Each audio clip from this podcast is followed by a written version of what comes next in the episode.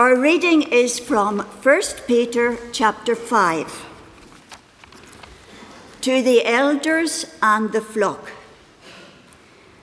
To the elders among you, I appeal as a fellow elder and a witness of Christ's sufferings, who also will share in the glory to be revealed. Be shepherds of God's flock that is under your care watching over them, not because you must, but because you are willing, as God wants you to be. Not pursuing dishonest gain, but eager to serve. Not lording it over those entrusted to you, but being examples to the flock. And when the chief shepherd appears, you will receive the crown of glory that will never fade away. In the same way, you who are younger, submit yourselves to your elders. All of you, clothe yourselves with humility toward one another, because God opposes the proud but shows favor to the humble. Humble yourselves, therefore, under God's mighty hand, that he may lift you up in due time. Cast all your anxiety on him, because he cares for you. Be alert and of sober mind. Your enemy, the devil, prowls around like a roaring lion, looking for someone to devour. Resist him, standing firm in the faith, because you know that the family of believers throughout the world is undergoing the same kind of sufferings. And the God of all grace, who called you to his eternal glory in Christ, after you have suffered a little while, will himself restore you and make you strong, firm, and steadfast. To him be the power for ever and ever. Amen.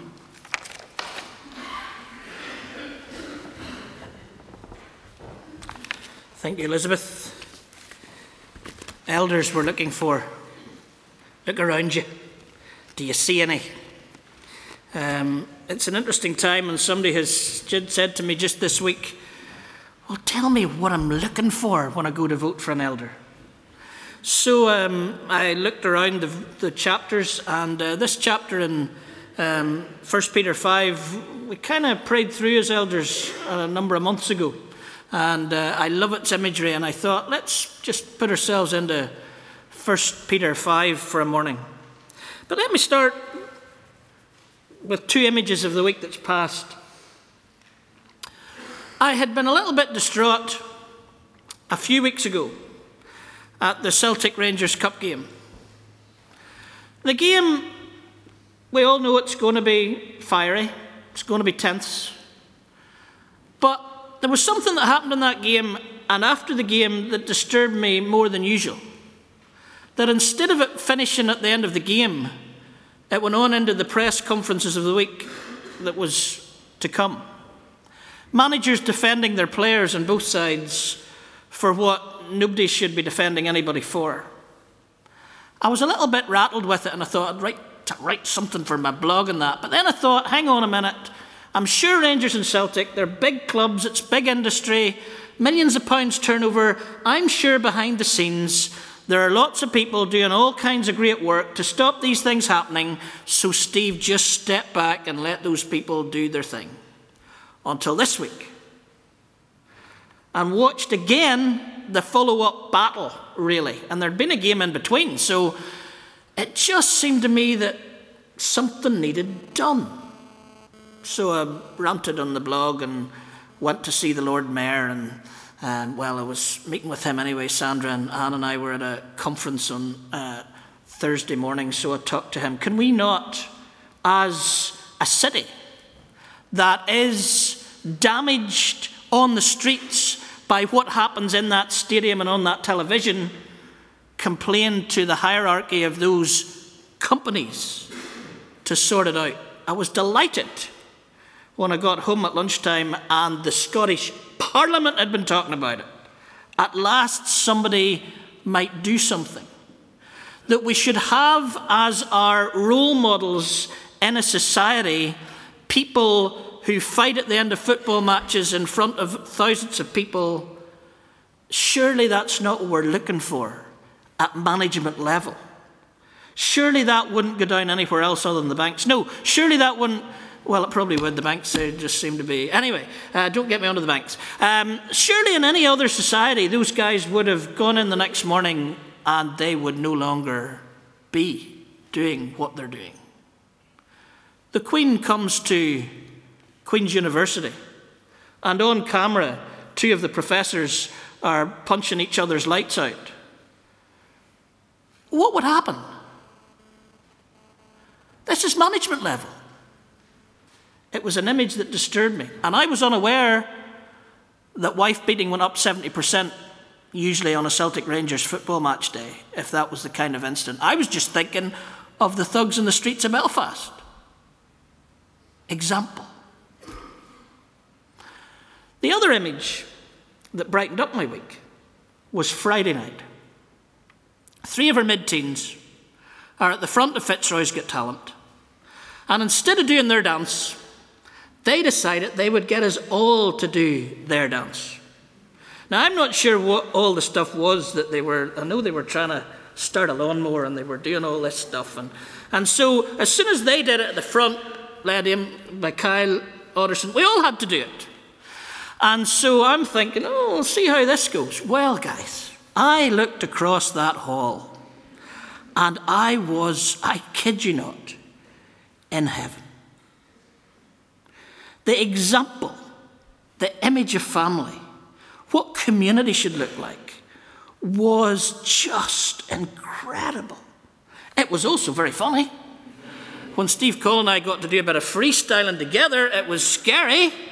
But there was something about that community where our teenagers could get up and that our 70 and 80 year olds and everything in between would just become a part of what they were doing that I thought, thank you God that the Stockmans were dragged into this. It was incredibly special because the example shown by our elders, not necessarily the ones you're going to vote for, was an example that I want my children to take with them into their future. That when teenagers get up and ask them to do something crazy, that they will just get into it because this is our family and we're going to support them in what they're doing. Now, those are the two images. And I look at this chapter in 1 Peter 5 and I think we are looking for examples. This is what the elders should be. They should be shown an example to the rest of the congregation. We should be looking for people that we would like to say they're elders in our congregation because of the way they live their lives, not only in here, but in work, at home, at the golf club, at the yacht club, wherever it is that we move or breathe. That we would have elders that would show example. Now, here's the first thing I want to say to you. If you're looking for a perfect one, they're not out there. But I remember when John Dixon, my minister when I was a teenager, was um, ordained or installed in Harryville Presbyterian. Um, I think it was Alistair Dunlop who was speaking about him, and he said this. He said, he says, John Finlay is not perfect, but John Finlay aims and attempts to be as perfect as as humanly as possible with the help of the Holy Spirit. We're looking for people that will show us a good example. Now, I've been involved in many churches, so I'm glad I can say many churches because I don't have to tell you where these illustrations are from. But here's what you're not looking for you're not looking for the pagan, unbelieving husband of a spiritual woman to vote for. I've been in churches where we can't vote for the woman. So we look for the most spiritual woman and we vote for her husband. who probably doesn't even go. Oh, no, no, we can laugh about it, but I have sat on that session. Or the other one, elder turned to me once and he said, If I'd known that lending that tractor and trailer to move those stones would have got me into this, I would not have lent them the tractor or trailer. We're not looking for people that lend us tractors and trailers. We're not looking for the most spiritual husband of the wife or the most spiritual, well, we are. We're looking for the most spiritual. Let's think about what we're looking for. And I love this passage because I think there's an image here that we could have in the forefront of our mind that we would look for shepherds of the flock. Shepherds of the flock. It's a great image, it's a biblical image. And the interesting thing is, and this has fascinated me all week, when we come to the, the crib still there for me, I still have that image of it. It's a wonderful image. When we think of the shepherds at the crib on uh, Christmas Day, these shepherds, they're, they're, the, they're the last of the last. They're the Ballymena farmer, they're the culture. Um, sorry, there's Ballymena farmers in here that will be very offended by that. Sorry, Hal. Um, but uh, they're the people on the outside, they're the people on the fringes. The, the shepherds weren't the ones that would be. And yet there's this other side where God, right the way through the scriptures, the Lord is our shepherd. He guides us. He leads us to the quiet waters. He gets us to the green pastures. He's with us when we're going through the difficult times. Shepherds. Or Jesus, when he was talking about himself and the Pharisees, they want to devour, but I'm the good shepherd. I look after the flock, and I need to go and I need to reach the flock that are not at this time of our flock. Jesus seeing himself as a shepherd. And here where they talk and we're, we're talking about the shepherds of the flock that is under our care, compassionate, the compassionate care of people. Jesus saw the crowds, and it says he saw that they were like sheep without shepherds, and he had compassion on them. It's a great image. Here we are as a little flock. In this part of Belfast, well, coming in from all parts of North Down and South Antrim and elsewhere to this little part of Belfast where we find ourselves as a family on a Sunday morning and doing various other things out of here during the week, but also scattered around in the work that we do all around the city. And what we need to think about as we're thinking about putting some names that are on the organ here up for election as elders are who are those amongst us who can lead this flock compassionately, caring for them? Who are the ones that can think courageously about how to go out into the next field to uh, just to reach out into the community? Who will see the people in the community, whether it's those in financial difficulties because of business down Botanic, those in academic difficulties because of academia at Queen's University, those in all kinds of other problems down in the Holy Land or the Lower Ormeau. who is going to be courageous enough to see them as sheep without shepherds and say that we as a community in the Jesus that we worship and we follow has some way to meet their needs? Because your elders are going to be making those decisions. I guess the time we see them will be now when they give out the bread and the wine at communion. But on Thursday night, we'll be in the back. Nobody else will be there, but we'll be making decisions. What are we going to do about buildings? Are we going to send that down to committee to think about that a little bit harder? How's the financial implications of that? Let's send that to the finance committee. How are we going to do with this new relationship with Mornington? What are we going to do about poverty in our community? What are the things that are going to happen in this congregation over the next five to ten years? The people that we elect in these next weeks will be the people who are responsible to take those decisions, make sure they're carers for the sheep, the sheep of this pasture, and the sheep of others. Make sure that they would be able to make spiritual decisions with vision and insight. I sometimes think of those shepherds where here's a bit of grass, but the grass is running out. Where are we going to next? And these shepherds had to have a little bit of vision as to how they would move the sheep around. Maybe they had to move the sheep around and they had to think there's going to be a few dangers there, there's going to be a few distractions there. How am I going to get them from A to B to C? Wise, discerning shepherds, caring for the sheep, but not just a care that was so naive that they couldn't robustly care for them, but they could pragmatically and practically make the decisions that were needed in order to take that flock to the full potential of what that flock could be. We are a congregation where there are so many things happening at once, and we need elders who are going to be there to see us through those times. There's bad news and good news. As you look around and as I look around, there are many. It is a celebration of choice. But that's a bit bad news as well. Because if we all vote for all the different ones, we might not get any, because you need 30% of the vote. So I'm trying to ask us, as I'm asking myself, how do we get the leaders, the shepherds, to take us forward? Think about passages like this. The characters there, I could have read from Titus. It says, uh, don't vote on drunken people. And I'm thinking, I'm too wise to you. Or violent people. You know, there's no gun toters out there that I imagine you're going to vote for. So that's why I went for that that's closer to who we are. I think one of the big things that we're going to have to look at in this congregation in the next phase will be pastoral care. Dorothy and I are stretched. We're going to need to work out how do we pastorally care for this flock?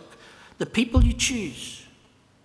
If we make this partnership with Mornington and decide to become a real social outreach in the lower Ormeau, we're going to need to make big decisions. Who are the elders that could give us a vision and mission? As we try to hold together this family that were there on Friday night in our worship, who are the elders that are going to help us to hold together such a wide ranging family with worship? As other members from, um, I think, people who seem to have been a little bit um, disillusioned elsewhere find a spiritual home here and our numbers increase. How do we deal with that as a congregation? Those decisions will not be made by the minister because this is not my congregation. This is your congregation. You were here before I came. You'll be here after I go. In fact, the first two years after I go, they'll not let me come back to talk to you. I'm only temporary. The guys and girls, the women and men that you vote for in this next election are Fitzroy. They're your leaders. They will be your shepherds. They will be the ones to lead us forward. So let's think through 1 Peter 5. Let's go to the other sections in the New Testament where it talks about elders. And let's prayerfully consider who are those who would be the best shepherds of this flock. Let's pray.